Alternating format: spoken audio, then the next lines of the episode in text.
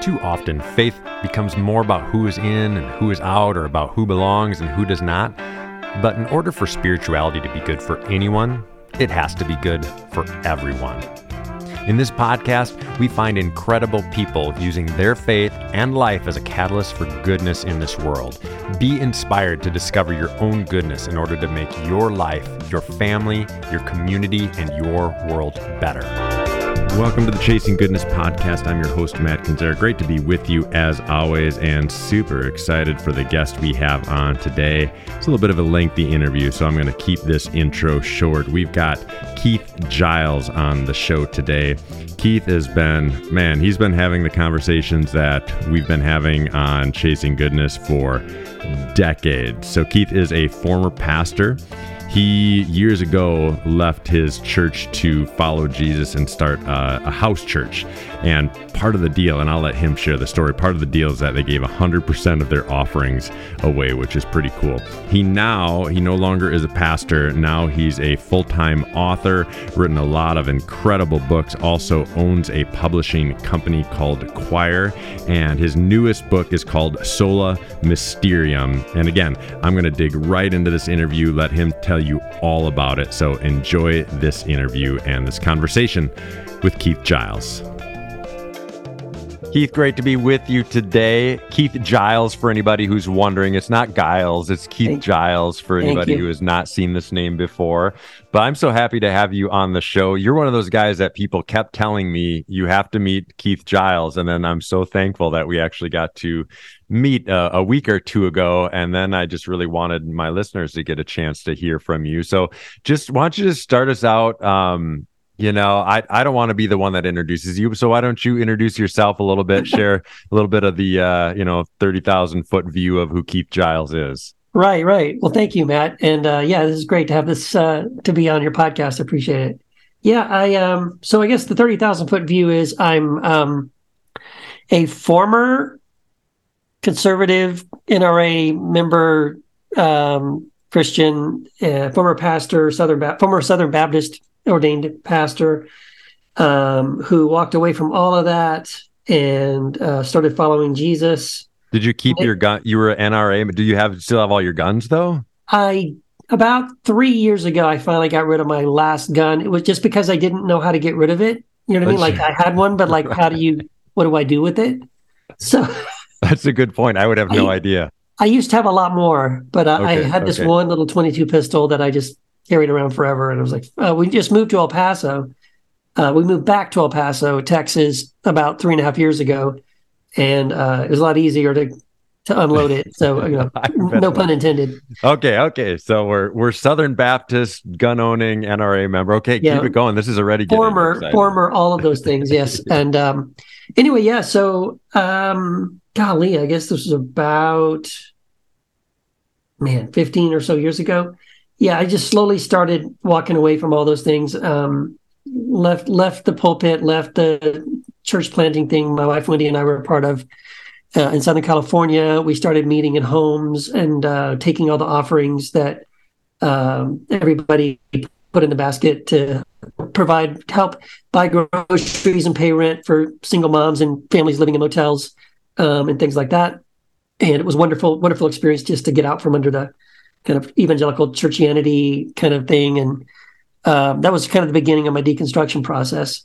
And um, started writing for Relevant Magazine. Then I started blogging. Then um, so published a couple of books, and then I published my first book with Quoir Publishing, which was Jesus Untangled, and that turned into a seven-part book series on different topics related to deconstruction, the cross and hell and the second coming and uh, all that stuff, and um, finished up that series uh, about a year ago, and then just published my first book uh, outside of that series called Sola Mysterium about celebrating the beautiful uncertainty of everything and recognizing that theology is this weird thing. Theolo- theology, at least in my, most of my experience, theology is this. It's the um, it's writing books and doing talks and building entire ministries about around a being that transcends all human comprehension and acknowledging that and then saying now let me tell you all about him Um, right. So my that was my whole. As I came out of my whole deconstruction journey, I was kind of like, this is kind of dumb. Like, what are we saying? Like, in other words, we can't. It doesn't mean we can't talk about God. It just means we can't talk about God with certainty. Yeah, we can talk about because again, the opposite of faith isn't doubt. I'm convinced it's certainty. Mm-hmm. And so we're, we cannot talk about God, this being that transcends human comprehension, without a measure of humility and without admitting that none of us has the whole, none of us can have the whole picture of the whole story. Um, and for me, that actually became a, it's a, kind of a freeing thought. I think for some people, if you're not if you're not ready for that yet, that's terrifying. What I just said, it's scary or or intimidating. Um, like in the book, one of the things I say is that this is either great news for you or terrifying news for you, but nevertheless, I need to let we need to understand that there is more of Christ or of God to know than you and I could ever know in this lifetime. And that's either scary for you or you say, "Oh, that's amazing," right? um, that's so. So you're either intimidated, like you're terrified. Oh my gosh, what do you mean? I can never fully know God in this lifetime. So it maybe makes you say, "Well, then why bother?"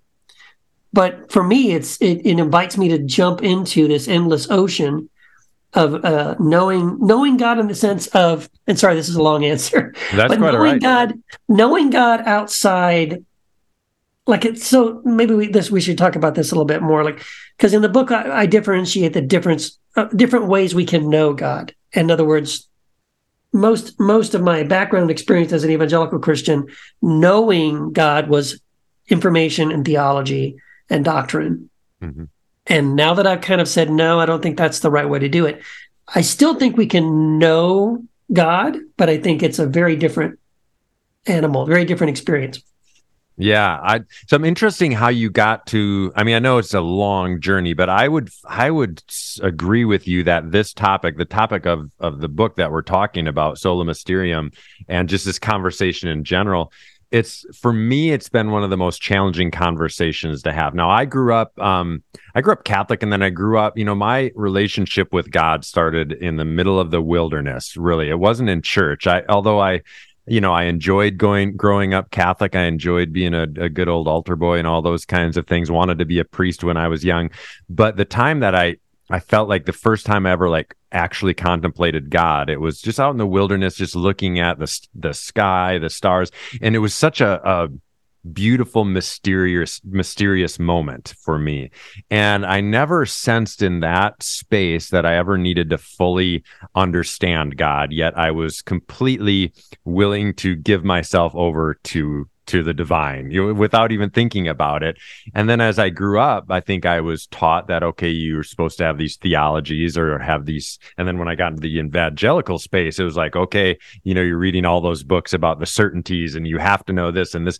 And, and you, it's so easy to buy into because if you can hold on to God, if you can wrap your arms around him and know everything that you need to know, well, that's that on some level, that is a, a freeing thought, but then the more I was in that, the more oppressive that felt because I, oh. I felt the same way as you did. Is like, hey, how to me, like the mystery has been what what brought me toward God, and now you're trying to somebody's trying to tell me that I'm supposed to understand every little detail of it. Yeah. And so then I started entering those same conversations as what you're talking about is like, isn't God more amazing if we're not certain about him? Yeah. But I had no idea how offensive that would be to people. Keith, I had no idea. Oh yeah. Well, I didn't either actually. And I mean, uh, I guess I and even even having gone through all my deconstruction process and writing all these th- those seven books I wrote, um, when I when I sat down to write this book, um, you know, I was really just being true to where I'm at. Right. Mm. I, I was just trying to say, you know, in the book, like this is where I've landed. This is where I am now. Um, and I sent the book to a whole lot of the people that loved and celebrated and even endorsed my previous books, you know, that I thought were kind of on the same trajectory that I was on too. And I was really shocked when several of them came back to me on this book because I'm saying because I'm saying that God is more than we can know and and uh, and you know more mysterious and more amazing than we could ever comprehend and all of that.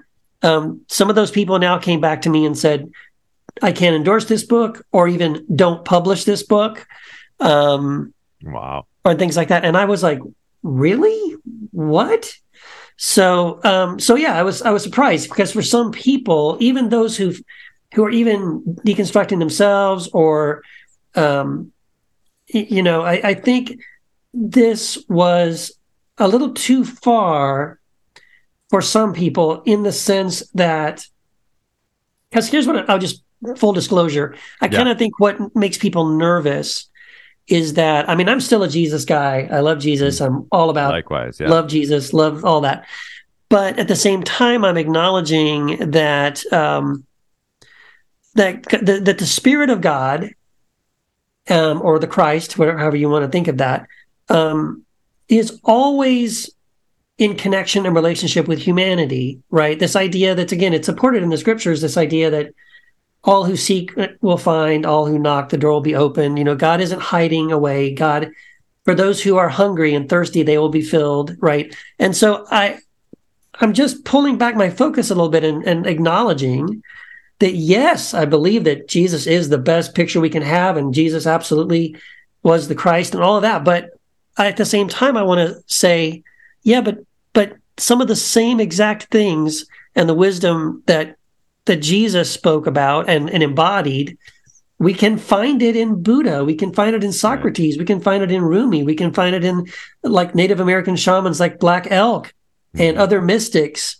um, throughout history. Some within the Christian, you know, uh, worldview, and some with outside of that. And that isn't threatening to me. It actually, when I see you know, when I can see Christ reflected in those voices and those people outside of the Christian, you know, worldview, that gives me hope that, oh yeah, we're all on the, we're all on the right track. Yes, the same God that is speaking through Jesus and the and the prophets is also speaking through these other voices too and it's the same message and that is exciting to me that's that affirms that the message that jesus gave us is from God. It doesn't threaten it like, oh, well, if if other if someone other than Jesus had the same, you know, realization or, or inspiration, that somehow that would invalidate what Jesus was saying. No, it's it's like no, they they were all in the same. They, they got it right. They saw the same things, and um and even beyond that, to see it being reflected in right now what's happening in quantum science, um, that these quantum scientists are now um, coming to the same con- kind of conclusions that that the things that Jesus was saying again, and some of the all of these mystics were saying this that that the universe is a great consciousness, um, not not a great machine, and that we're all connected to this consciousness, and we're all that this consciousness is in everyone and everything. Like, yeah, cool. You right. know that kind of fits with what Jesus and Paul and others were saying too. So again, that that's exciting for me. But again, if you're not there yet, if you're still kind right. of in this thing of like you feel like you have to be a gatekeeper for this thing called Christianity and we've got the right brand and only us and don't don't go shopping anywhere else and then I can, I think for some people if that's where you're at that, that my book can be a little threatening. Yeah, and yeah, and yes, I think we're all kind of w- weaving through that and try to under, trying to understand how to have these conversations in healthy ways. But I literally last weekend found myself in that same conversation of saying, you know, because somebody was challenging me because of my thoughts about other religions and how highly I'll speak of other religious leaders and things like that. I said, yeah. Hey, I've got my thoughts, I've got my beliefs, but it seems to me that a lot of other traditions are getting to the same conclusion. I yeah. said that should be a good thing, that shouldn't be threatening. And they yeah. they disagreed, which is it's okay. You know, I'm glad we're having the conversation. I hope the conversation continues.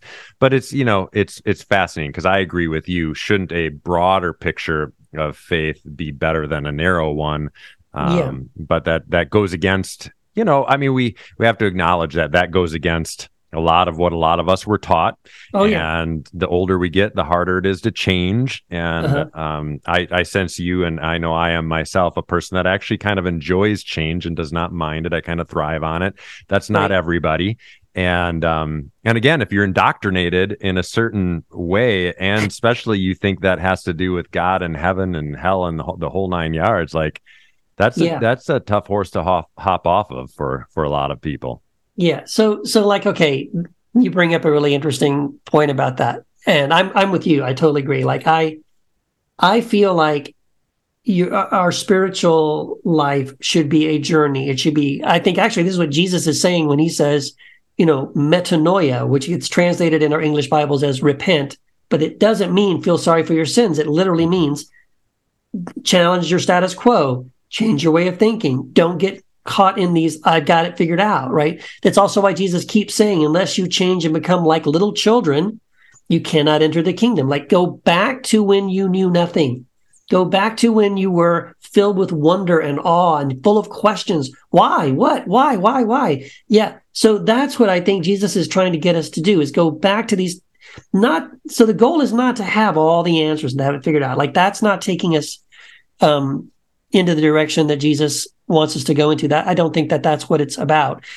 But but having been raised in a system that did teach me that faith system that taught me no no no you have to have all the answers and i spent a lot of time in my college years in apologetics and all that kind of stuff and i thought that was that was what i was supposed to do but that doesn't kind of lead in the right direction and so i've anyway i've changed my mind about many things that i believed over the years and every time i've done so i feel like i'm i'm getting closer to something but i i don't ever feel like i've arrived that oh i've got it this is it i've got it all figured out i got all the answers right um, so what I've noticed in this process, and I talk about this in the book. Um, so I, what I've noticed is the tendency that I've had, and and you probably could relate to this, that every time I change my mind, I'm still right. When I used to believe this thing over here, I was right. I was yep. totally right about it. But then I, but, but then suddenly, oh, oh, I learned, I changed my mind. Okay, now I'm right. Now yeah. I'm right. Okay, now I'm right. And then, but a few years later, I, I study some more. I hear something else. Somebody shows me something. Oh, oh, oh my gosh. No, no, now I'm right. And, and that if you go through your life, if you go through, you know, so yes, changing your mind is a good thing. But if the way you change your mind is like that, then you, you always go through it from the position of I'm right. And then I change my mind. Okay. Now I'm right. And I change my mind again. Okay. Now I'm right. So I'm always right. But is that reality? Because what's really happening is you were wrong in the beginning you were wrong before, then you were wrong again.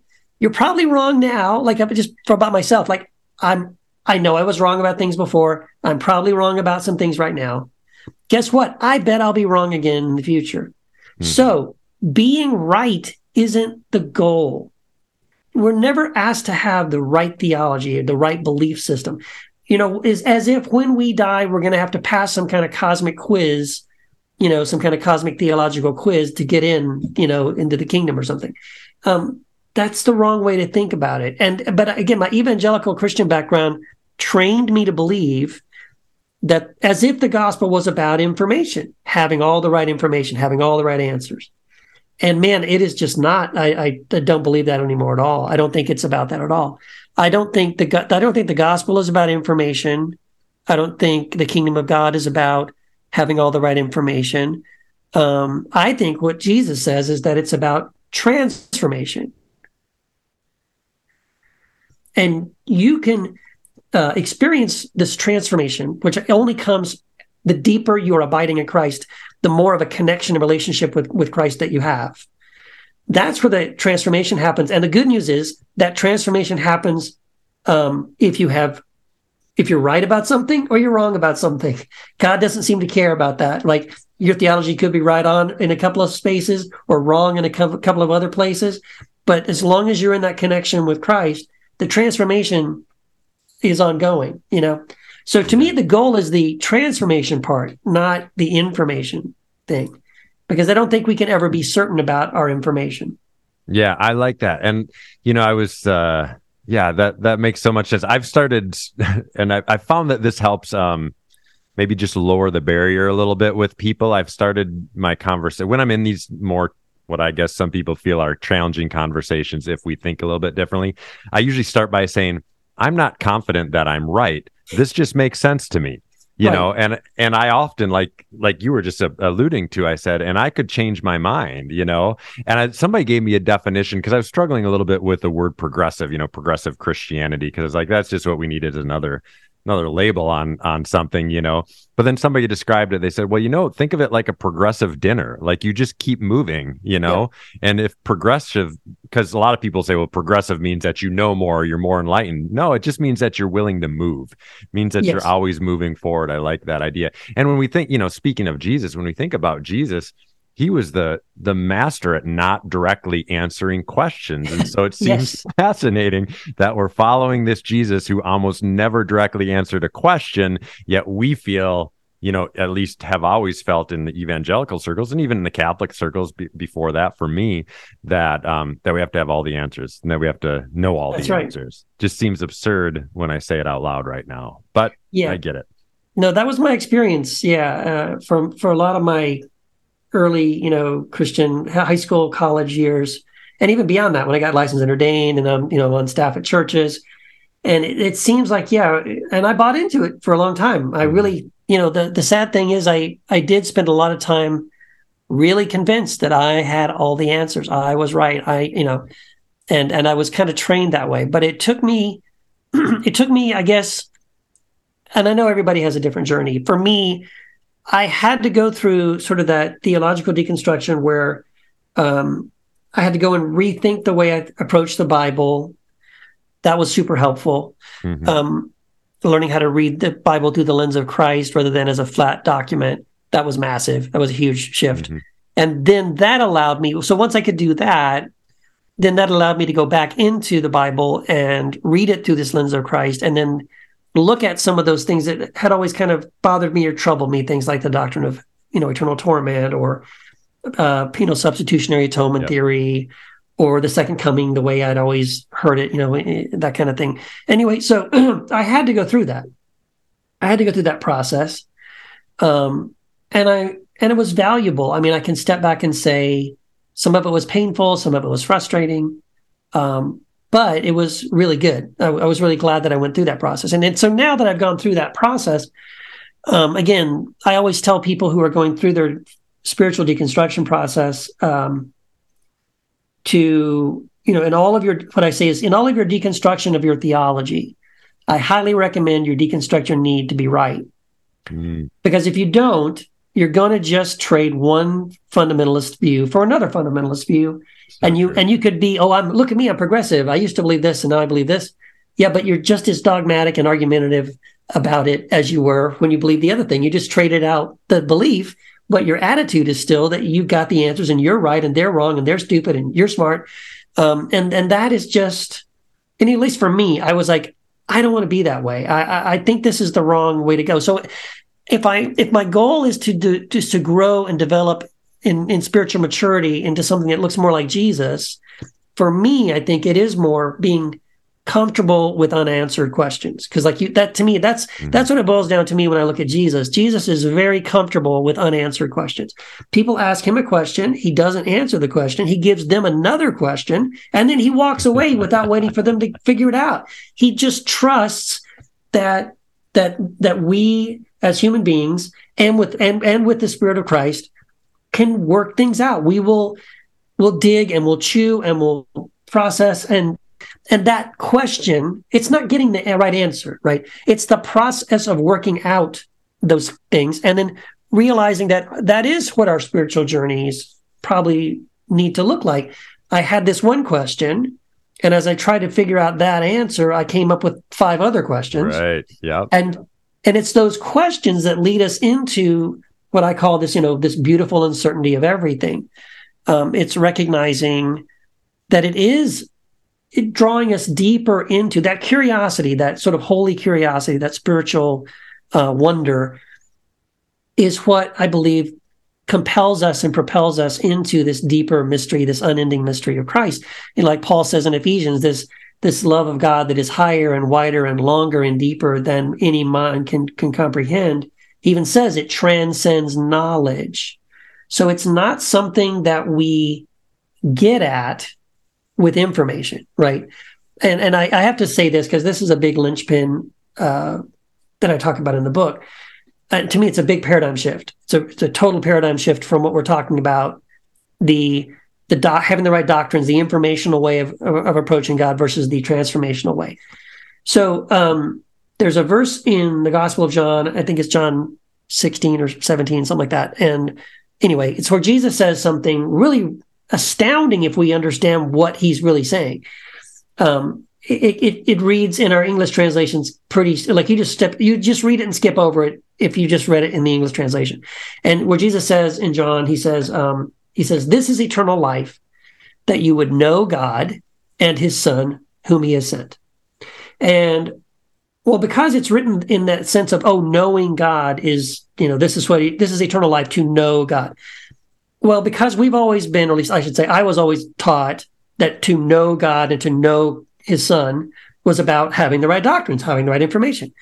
But what's funny is if you go and look at the Greek, the word Jesus uses there for know, when he says to know God or to know His Son, um, if Jesus meant what we we assume, if we if Jesus meant that oh, it's about having the right information, having the right doctrines, having having the right you know knowledge in that sense in your head, um, then he would have used the Greek word episteme, because that's what that word means.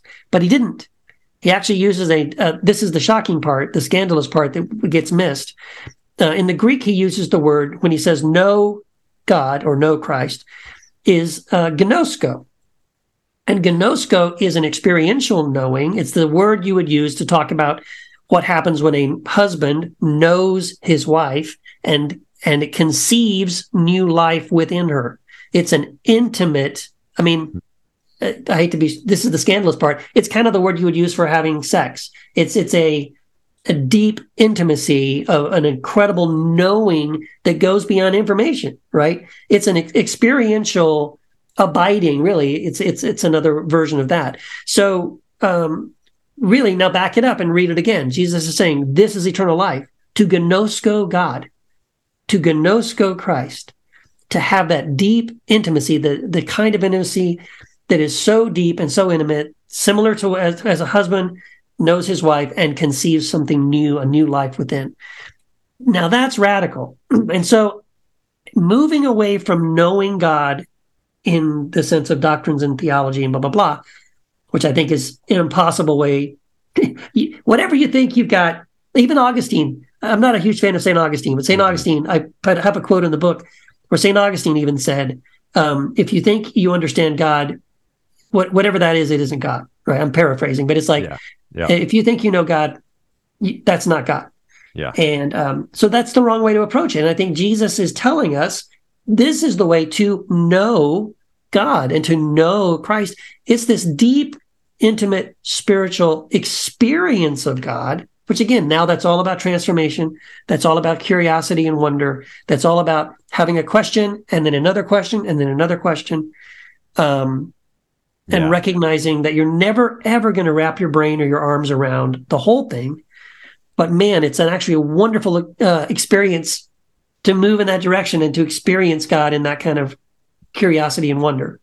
Yeah, I agree. And I think, yeah, I love everything that you just said there. Um, I also think that experiencing God in that way like we see in the gospels like we see in the lives of people in the early church even old testament people that yeah. we read about it can be very very messy. So transformation can be a, a very messy process. Um, yes. we're still dealing with our humanity which leads me to something else that i wanted to i wanted to bring up but then i was like oh you know keith is going to be on the show. I'll make him talk about it.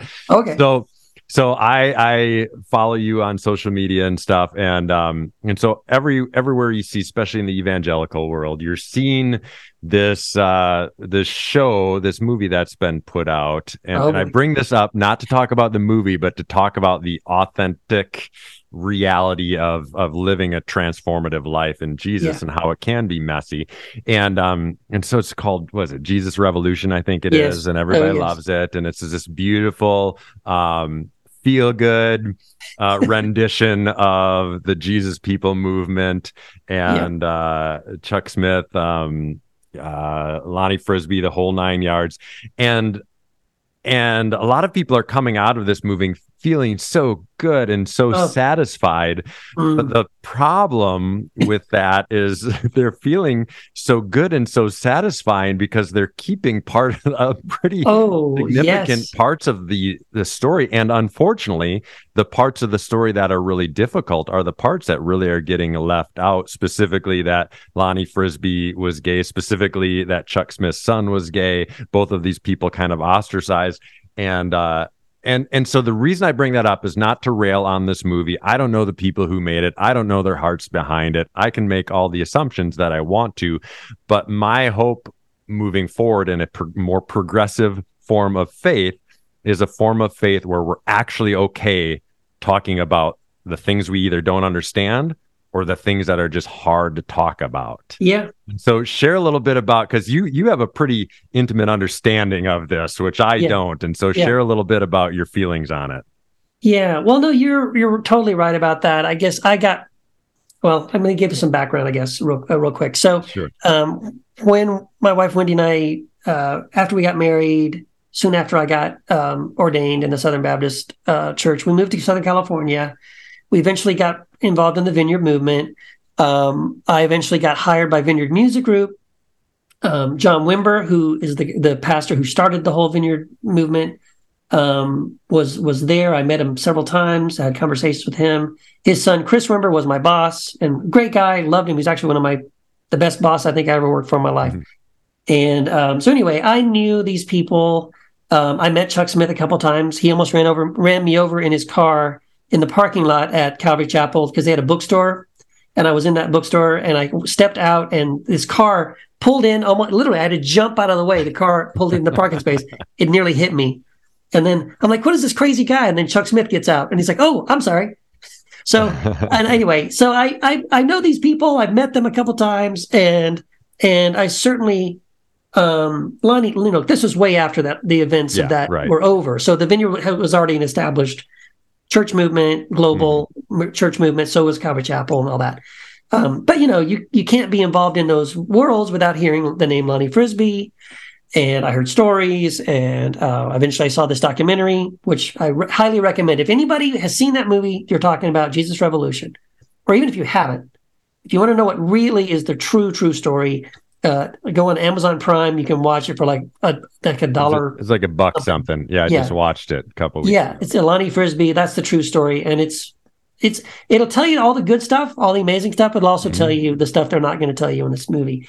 So I had to write. I wrote a blog post about it and trying to call out this. Uh, I guess what uh, what bothers me. I mean, it's a fantasy, right? Like you said, all these people who have watched it, who come out and who love it. Oh, it's just amazing. It's so beautiful. It's inspiring. You know, man, God. Uh, you know, uh, people have said you know, it's so amazing what God did in the, in, in the Jesus movement in the 60s, and he could do it again. And I want to say, Yeah. yeah, he could, but only if you're willing to let it be led by another queer man, um, you know, or homosexual Christian. But again, like they don't know that. Right. And so um, that's kind of what bothers me about it. And like, I don't, I don't know that Chuck Smith Jr. was gay, but I, but he did affirm uh, the homosexual community. And for that, as a pastor, he got I kicked see, out of his father's own denomination. Uh, and, and not only that, erased from the family tree, because in that movie, I've, I've said this to people like, yeah, Chuck Smith Jr., um, you know, was treated this way. And they're like, uh, people who've seen the movie, all they know is the movie. They're like, Chuck, Chuck Smith didn't have a son; he had a daughter. Yeah, he did have a son though, but they wrote him out of the movie because he didn't. You know, again, it's this weird. I don't know. It's just it's it's hard to find an analogy for it, but it's like you just create this happy, happy fantasy version of that story that doesn't include gay, the the anybody who's gay, or if they are gay, let's just not mention that. Uh, it totally erases people who affirmed the gay community that they don't even exist. He, Chuck didn't have a son. What are you talking about? Um, you know, and then then make up the make this sanitized version of it. Um, that's what bothers me about it. I just I, I look forward to the day when the church can be honest about their own story and their own history and admit those things and just say people are gay and these things are you know this is just the way people are um it's like so i guess the thing that also bothers me is how christians today are so so willing to love and embrace lonnie frisbee you know, from that movie. Oh, what an awesome, amazing kid. You know, that what God did this powerful thing through him. But they're not willing to embrace the real Lonnie Frisbee, like his who he really was, you know. Um that that just concerns me. And yeah, and I think that I think this is just an example of kind of a greater whole, right? The, yeah. The message of Jesus has really gotten you know, throughout the years, very whitewashed and very pretty and very wrapped up and very buttoned up to the point that it loses its authenticity. And then we're wondering, you know, people are standing back wondering why these, why so many people are running away from the church. Well, you know, I don't care who you're talking about. Almost everybody who's paying attention can recognize when what you're doing, saying, representing isn't true or real. I mean, I think about that with my kids, right? Like I can, they're teenagers now, so I can try to pull something over on them, but at this point, they know me well enough that they're like, Dad, I don't know about that. Yeah. And I think that's kind of what people are doing with the church. They're hearing about this Jesus. They're still very much inspired by the person of Jesus, but then they're seeing the church kind of making you know, I think about the Jesus on my Catholic school wall that was so beautiful and his blonde flowy hair and his robes, but but it's like that's just not uh, uh, yeah, a wonderful blonde haired, blue eyed white guy. Yeah. Oh, he was gorgeous. He was he gorgeous. Who wouldn't want to be like Jesus? exactly. Get, get all the ladies. Um, but you know, I think that's that's kind of why I wanted to bring that up. Not again to villainize a specific movie, but more yeah. to say, hey, I think all any of us want in our spirituality is it for for it to be real, raw, authentic, and uh, and in yeah. that, in the midst of that, find the beauty as well. Right. No, and I, I think I, I, like that you're bringing out like the the messiness of it because reality is messy, right? And mm-hmm. um, it doesn't. Fit, yeah, it doesn't fit these little. And again, this is just a, again in a wider view too uh, I wrote the blog post I wrote about it. I, I, I kind of started off saying this, like, you know, Christian produced film projects are typically not great art. You know what I mean? What? It's not great art because it's it is a fantasy. It's sanitized. It's um and yet at the same time, I mean, I think there's some amazing films. I, am a huge film buff. Mm-hmm. There's some incredible films that are so Christ-like and so powerful and so beautiful. But guess what? There's sex in them. Right. There's F bombs.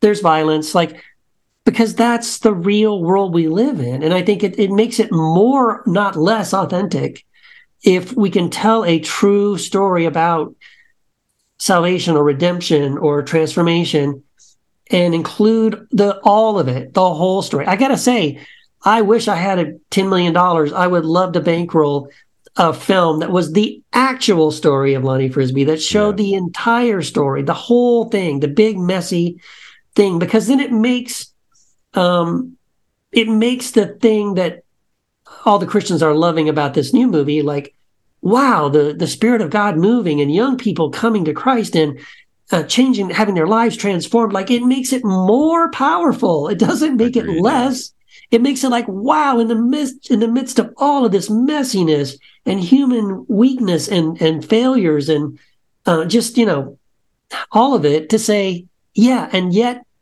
look look what look what happened. Look what the spirit of god did. I mean it, it goes back to the scripture verse right about we have this treasure in jars of clay right? And, and in other words like there's this great treasure that's in us but it's not us. It's you know it's in spite many times of us. There's this mm-hmm. beautiful thing that that god is doing and god's desire is to do it through every, you know, I hate even to say like weak because we're all it's, it's we're just, just all this, real, right? Just real humanity. Humanity is just being human, right? Yeah. Um, but it's like when we want to erase that part and say, "Oh no, no, no, it was this amazing, incredible, perfect person." That I don't know. It. um yeah, I, I thought about, you know, because I've thought, hasn't every artist, you know, I'm a musician, hasn't every artist, musician wondered, like, why is Christian art? Why does it tend to be so horrible? And uh, but I think art wasn't meant to promote an ideology. There you go. And like this movie and a lot of Christian music and a lot of Christian films, they're yes. trying to promote. Uh, they're trying to get an end result out of the the listener, out of the viewer. And you know, great art allows you to explore it to the point of coming to your own conclusions. And we don't get that opportunity in this movie yeah. or in a lot of Christian. All right. So you just, art. yeah, I think you're right. So you just it's the difference between art like true art mm-hmm. and an infomercial There, and uh, and that's what it is. I think you helped me figure it out. It's good, good. Those things come across like an infomercial.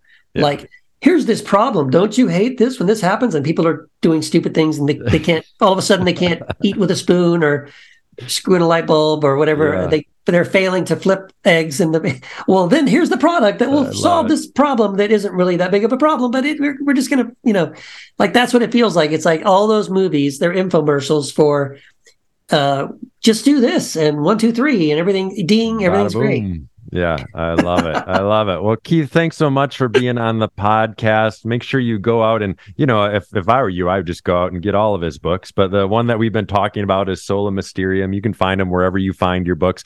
Also, Keith uh, is is the person that runs the publishing company Quoir. And mm-hmm. so check out any book that's out, out there. They're doing some really innovative, really cool projects right now that I think you'd be interested in. So, Keith, where do we find uh, all of this great work that you're doing? Yeah, well, you can follow me. I blog on Patheos, it's, but it's my name, Keith Giles, K E I T H G I L E S dot com. I'm on Facebook, I'm on Instagram, on Twitter until it blows up. Um, and uh, yeah, so yeah, happy to connect with people there and uh, Instagram. And I think I said that. My books are on Amazon. Um, yeah, happy to connect with uh, with anybody who wants to know more. Awesome. And final question where in, in your line of work and all of the conversations that you're having, all the things that you're doing, where you see where do you see hope in this world? Um, I see hope. Oh, this is tough.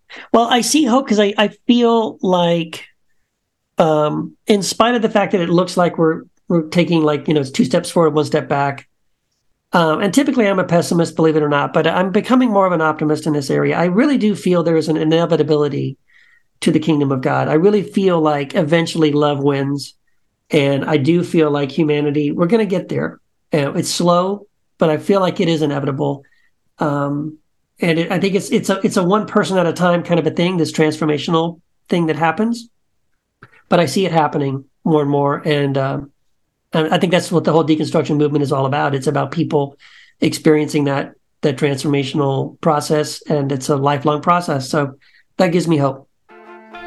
Special thanks to Keith Giles for joining the show today. Such a great conversation. There will be links to Quoir, links to Patheos, all in the show notes of this episode. So be sure to check him out, purchase some of his books, just get engaged with the work that he's doing. You can find me at my website, www.mattkendziera.com. You can find me on Facebook and Instagram under that same name. Also, Chasing Goodness is also on Facebook. And until next time, let's keep chasing goodness together.